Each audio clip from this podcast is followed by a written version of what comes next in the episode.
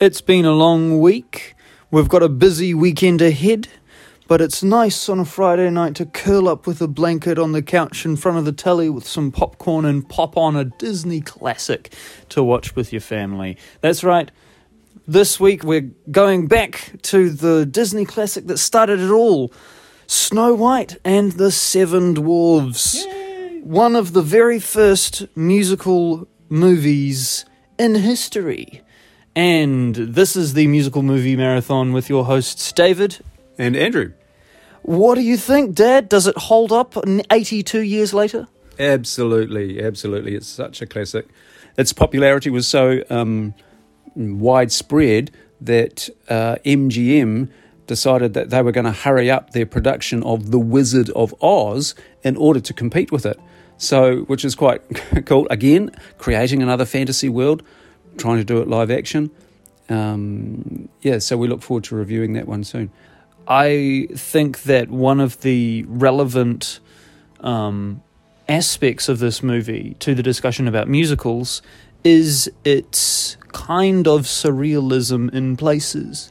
There are some places yep. in which um, you wonder how much is just Snow White's imagination. Hmm. Is particularly the the bit in the forest when she's running away from the huntsman who's warned her to run away from the queen, and you realize later that the big scary eyes that she thought were you know beasts were actually just little you know rabbits and squirrels and things, and so there's that scene which highlights in particular imagination, um, like the trees forming hands and grabbing hold of them, her her clothes, and then as she pulls away from him, the trees the trees turn back into normal trees and, and their hands disappear. And so that fantastical element and the the truth that, that, that these are these are caricatures um, even though they feel really real, a lot of some of the times they they feel just like puppets, you know, to teach simple uh, kid songs or simple you know lessons for children. Sometimes it feels like that, Mm. and that's how you can easily put the songs in without fear of ruining any um, suspension of disbelief. So I did a bit of research as to why this movie is a musical. Why not just a, a normal movie with no songs in it? Why not just background music? Why did make why make the characters sing? And I couldn't come up with any reasonable answer. There was nothing in the history of cartoons, nothing much in the way of the history of movie musicals that would make it normative for a long movie, like a feature length movie, to be a musical. It doesn't. It didn't have to be. There were uh, plenty of non-musical movies that were around before Snow White. So the only theory that I can come up with is that it was good for children to have songs in it, and uh, that's also good for adults to keep their attention on a, in a cartoon, uh, which you know the conversation around it at the time was that oh how can you you know pay attention to this cartoon? You know the, the animation would hurt your eyes sort of thing watching it for so long. And I think songs were part of the breaking up the the the sameness of of animation. And now we know that's silly. But I think the other aspect that that brings to Snow White in particular is the heavy aspect of childishness that uh, you know the theme of imagination uh, draws on, um, and the way that that relates to songs. There is something inherently childish about musicals, and I think that that's something wonderful. So, as a musical, uh, how does it hold up? Would it hold up on Broadway? Oh, I think so. Absolutely. And I'm sure, um, well, we read about um, Disney actually creating a, a musical of it, but I'm sure I've seen, you know, many Sleeping Beauty musicals that, whether they're homegrown or, or not, um, it's uh, Disney has made it a timeless story that, that can be um, done over and over again. Uh, I, what I was really pleased about I was really wanting to get onto this topic of the music. I absolutely adore this music. Um, it's so good. You know, something's good when someone else makes fun of it. And um, we used to watch a, a, sketch of Morecambe and Wise, some British comedians, um, parodying the Wishing Well song. Mm. and that was really clever. Um, Someday My Prince Will Come. Uh, yeah, so there's lots of um, good songs from this which have lasted. But what impressed me most was the what we call incidental music, the background music, uh, usually instrumental, um, often orchestral, um, that accompanies the action, and especially in uh, in an animated movie where there's a lot of action and not so much conversation. Um, that that music is essential. Again, Walt Disney would have used music in his uh, like that in his uh, animated shorts, especially if the shorts are of animals who, which don't talk so much. Um, yes, there are animals that do talk, but not all of them. Um, and so the, I felt that the use, or thought that the use of the uh, music in the movie was inspiring. It was really good. And in many ways, again, maybe it set the template um, for other movies movies that follow to use the same kinds of techniques. Mm. Did you have any techniques in particular you noticed that the music employed? Yeah, well, I noticed some Prokofiev. So if you notice, um, if you know Peter and the Wolf, which is one of Prokofiev's um, famous compositions, um, you can hear aspects of that. Uh, like there's a solo oboe at one point doing some lovely bumbling tune. Um, the flutes, obviously, for the birds and, and other similarities. Obviously, Vivaldi used flutes, flutes as well. I mean, there's it's well documented. Um, but yeah, so you've got this sort of what now we call program music um, happening where the instruments or combinations of instruments or even arrangements of, ins- of music uh, are to represent something uh, physical or real or practical, or even, um, you know, from the romantic sense, that's something that is um, a feeling or a mood or an idea. Um, so yeah, so the composers, uh, there were two for the songs and two for the instrumental music. Um, yeah, they drew on a, on a vast history of of techniques, and to to really good effect. It was really good. Wow, fantastic. Um, yeah, how so? How does that apply to it being a musical though? That makes it have a great soundtrack, but what about the songs? Well, um, yeah, well, our definition of a musical is uh, that the film has to have the characters in the movie doing the singing, so it wasn't just uh, some background music. Um, and the the singing has got to move the story along. It's not like some characters just doing karaoke. That's not um, moving the music. So the yeah, the music has got to be integral and an important part of of the movie. Uh, and yes, Snow White does that. We've got um, her at the wishing well.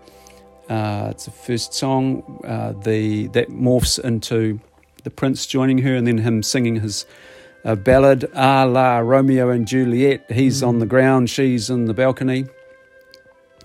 Uh, and and there are other songs, songs that she's lost in the forest, and, and she sings to sort of this whistle a happy tune sort of version song, and and there's other songs as well, you know, chorus numbers with the dwarves and so on. And then she does a lovely little ballad after that as well. Um, yeah, all of these are really important. They move the story along. Um, they're sung beautifully. They're arranged beautifully.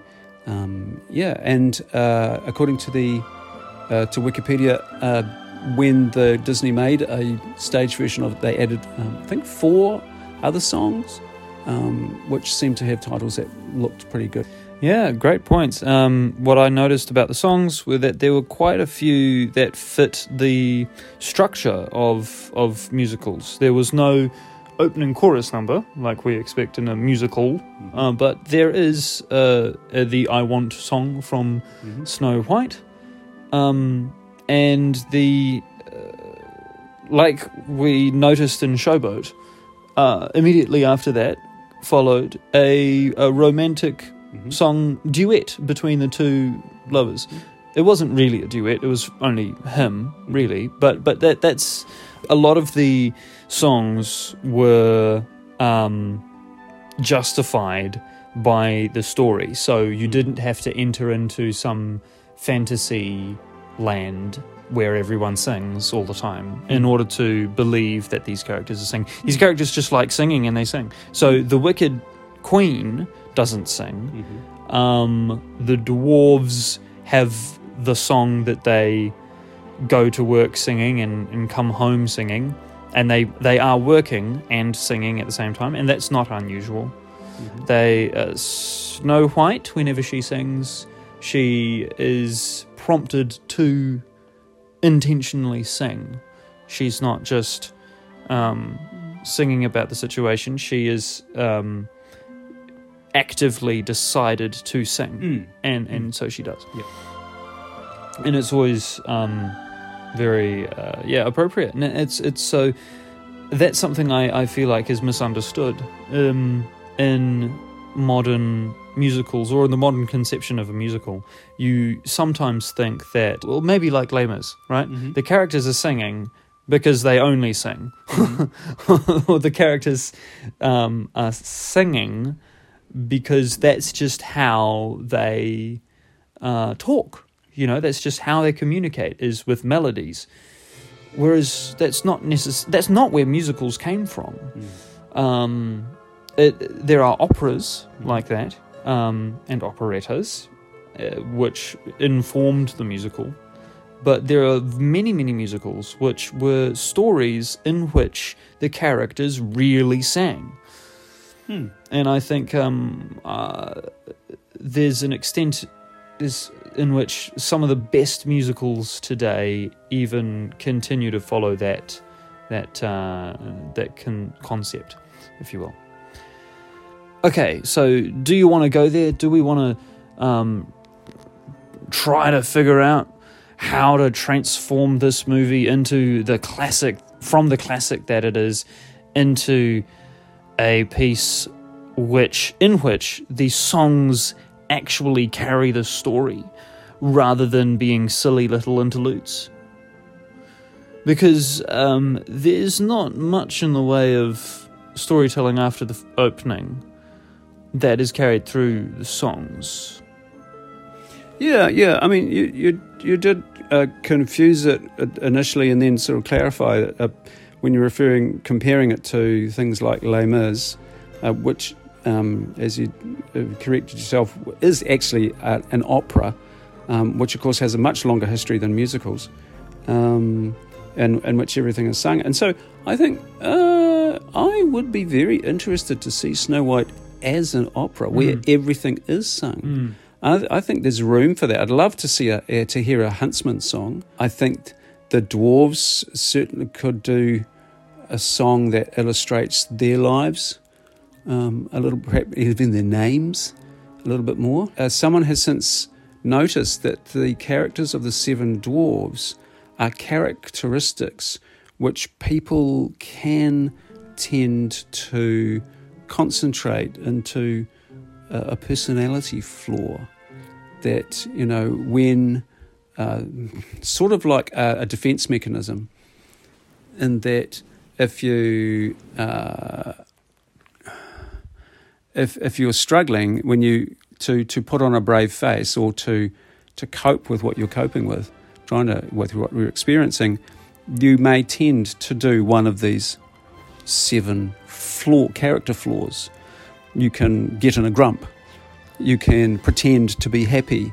You can try to solve everybody's problems like doc while not solving your own. You can develop allergies. Um, you can you know you can get sick. you can get sick, you can withdraw and, and be sleepy, and um, or you can just pretend to be twitty like Hamlet did, you know, Mm. dopey. Mm. Um, uh, yeah, so people have said, um, just beware of those character flaws. So what that tells me is that there are stories behind these names, and and a musical, an opera, ro- uh, modern opera, could actually explore those a little bit more. Wow. Okay, well, would you try to have modern music, or would you try to have this this old timey um, 1920s program music? Um, absolutely modern music. Would I have rap? Well, it's not really my genre, but I can imagine someone writing rap for it.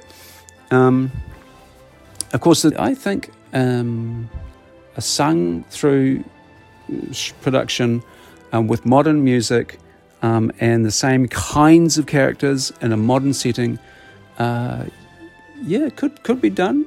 And if it's if it's done well, it could be as successful as Wicked. What do you think about the predictability of Snow White? Like, is that a hindrance to its story? No, no. Um, um, I, you know, I've said this before, and I'll probably say it again in the series. Um, I regard the musical form, the form of musicals, um, to be sort of like um, the Japanese art of trimming s- trees and keeping them small Bonsai. bonsai, where you've got quite strict rules about how you do things, and the creativity comes from what can you do within those boundaries. And so, okay, so we've got a standard plot, this hero's Journey, or whatever the plot is, um, this quest. Uh, okay, so how are we going to do that? What are we going to make that's different? Um, how, what solutions are we going to have? How are people going to interact? Um, what does what role does some things in this case nature play? Um, yeah, so I think just because it's uh, the story is predictable or the outline of the story is predictable doesn't mean there isn't room for creativity. This is uh, something that I think is really important in musicals. Almost every musical, I think the main character absolutely has to have hope, mm-hmm. which is really interesting. Mm-hmm. That that's a very common theme, and I don't think it's just a common. I I think it's more common in musicals than it is in movies. You don't mm-hmm. have to have a main character who has powerful hope in a live action movie or in a play, but in a musical, you almost always must have a character with hope. And and so that's that's something that I um, appreciate about this movie is that Snow White continues to be the good um, person that she is, um, trying to stay positive, and her she continues to just hope that uh, her prince will come. She she knows, um, but uh, that becomes her hope, especially because if you think about where she is, if you try to get into her mind, if once all of the um, dwarves are asleep downstairs and she's up in her room and, and she sings to herself, or maybe this is the one aria that is actually not um, justifiable. But if you get into her head and you, you realize there is there is nothing for her, there's nothing left for her. She's been kicked out of her kingdom. If the queen finds her, she'll, you know, kill her, and so she she she's out. She's at wit's end, you know. So So lots of themes we could draw out of here, lots of um, good positive messages along with the, the negative ones. Um, so I think Snow White has still got a lot of lessons for us. I think Snow White, um, as a historical piece, is inspiring. Um, and by the way, just you think, if you think that you know all these 300 animators were men, they weren't. Um, a lot of women had a hand in this uh, movie. Um, obviously, the singers and the actresses, um, but also um, the cheeks of the women uh, characters were coloured by hand by um, a, a woman who was the only person who, using the modern equivalent of a cotton bud, was was had the skills to put those colours and those cheeks on those frames. And when she left Disney, they couldn't do that technique anymore because no one else could do it like she did. So yeah, women definitely had a hand in this movie, an important one. And as I say, the main character's a woman, which I think is just a really laudable for um, the very first animated feature, well, in, in the United States anyway, um, movie. So while they're saying, "Oh, we're setting up some some stereotype, some some narratives there," yeah, we're, we're still women are, are still the main subject, and um, women had a hand in, in making that movie. So yeah, that's all good. Yeah, um, that fits with the tropes of a very successful musical. It must be. Uh, there's. I I learned this from the uh, documentary on Curiosity Stream. A computer wrote a musical. I think that's what it's called.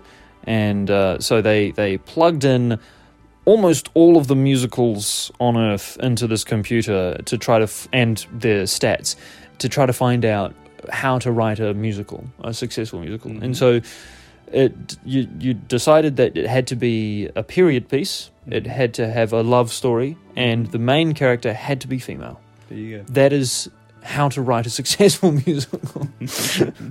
of course, there are um, notable exceptions, but there it's it's you know if you look at if you look at the successes, you see that there quite a few fit that category. So Disney knew what he was doing. Well, no, was, he was telling a story that he wanted to tell, and it happened to fit the mold. That he that there was no mold yet, like we said with Showboat. Um, there there was no canon of musical theatre tropes by this Mm. stage.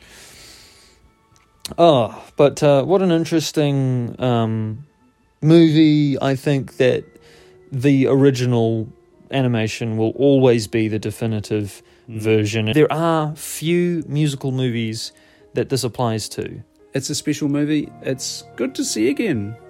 Um, and yeah, and it, it sparks conversation about, well, how can we face the challenges in life? Um, maybe singing is actually quite good to bring us some hope back. Maybe we can connect with nature and, and find some perspective there. Lots of good lessons here. Um, and apart from the, the morals and themes, it's a good story. It, it's you've got a happy ending. It's fun to watch. I was really surprised, pleasantly, uh, to see the gags. There is so much fun in this movie. Um, yes, and I think that's going to be my last word. Um, do see it, do enjoy it. Um, whether you you go into it really deep like we have, or whether you just enjoy what the animators intended and, and have fun and, and, and a little bit of escapism, do go see it. Wow, that's good night from me. And it's good night from him. Good night. Good night.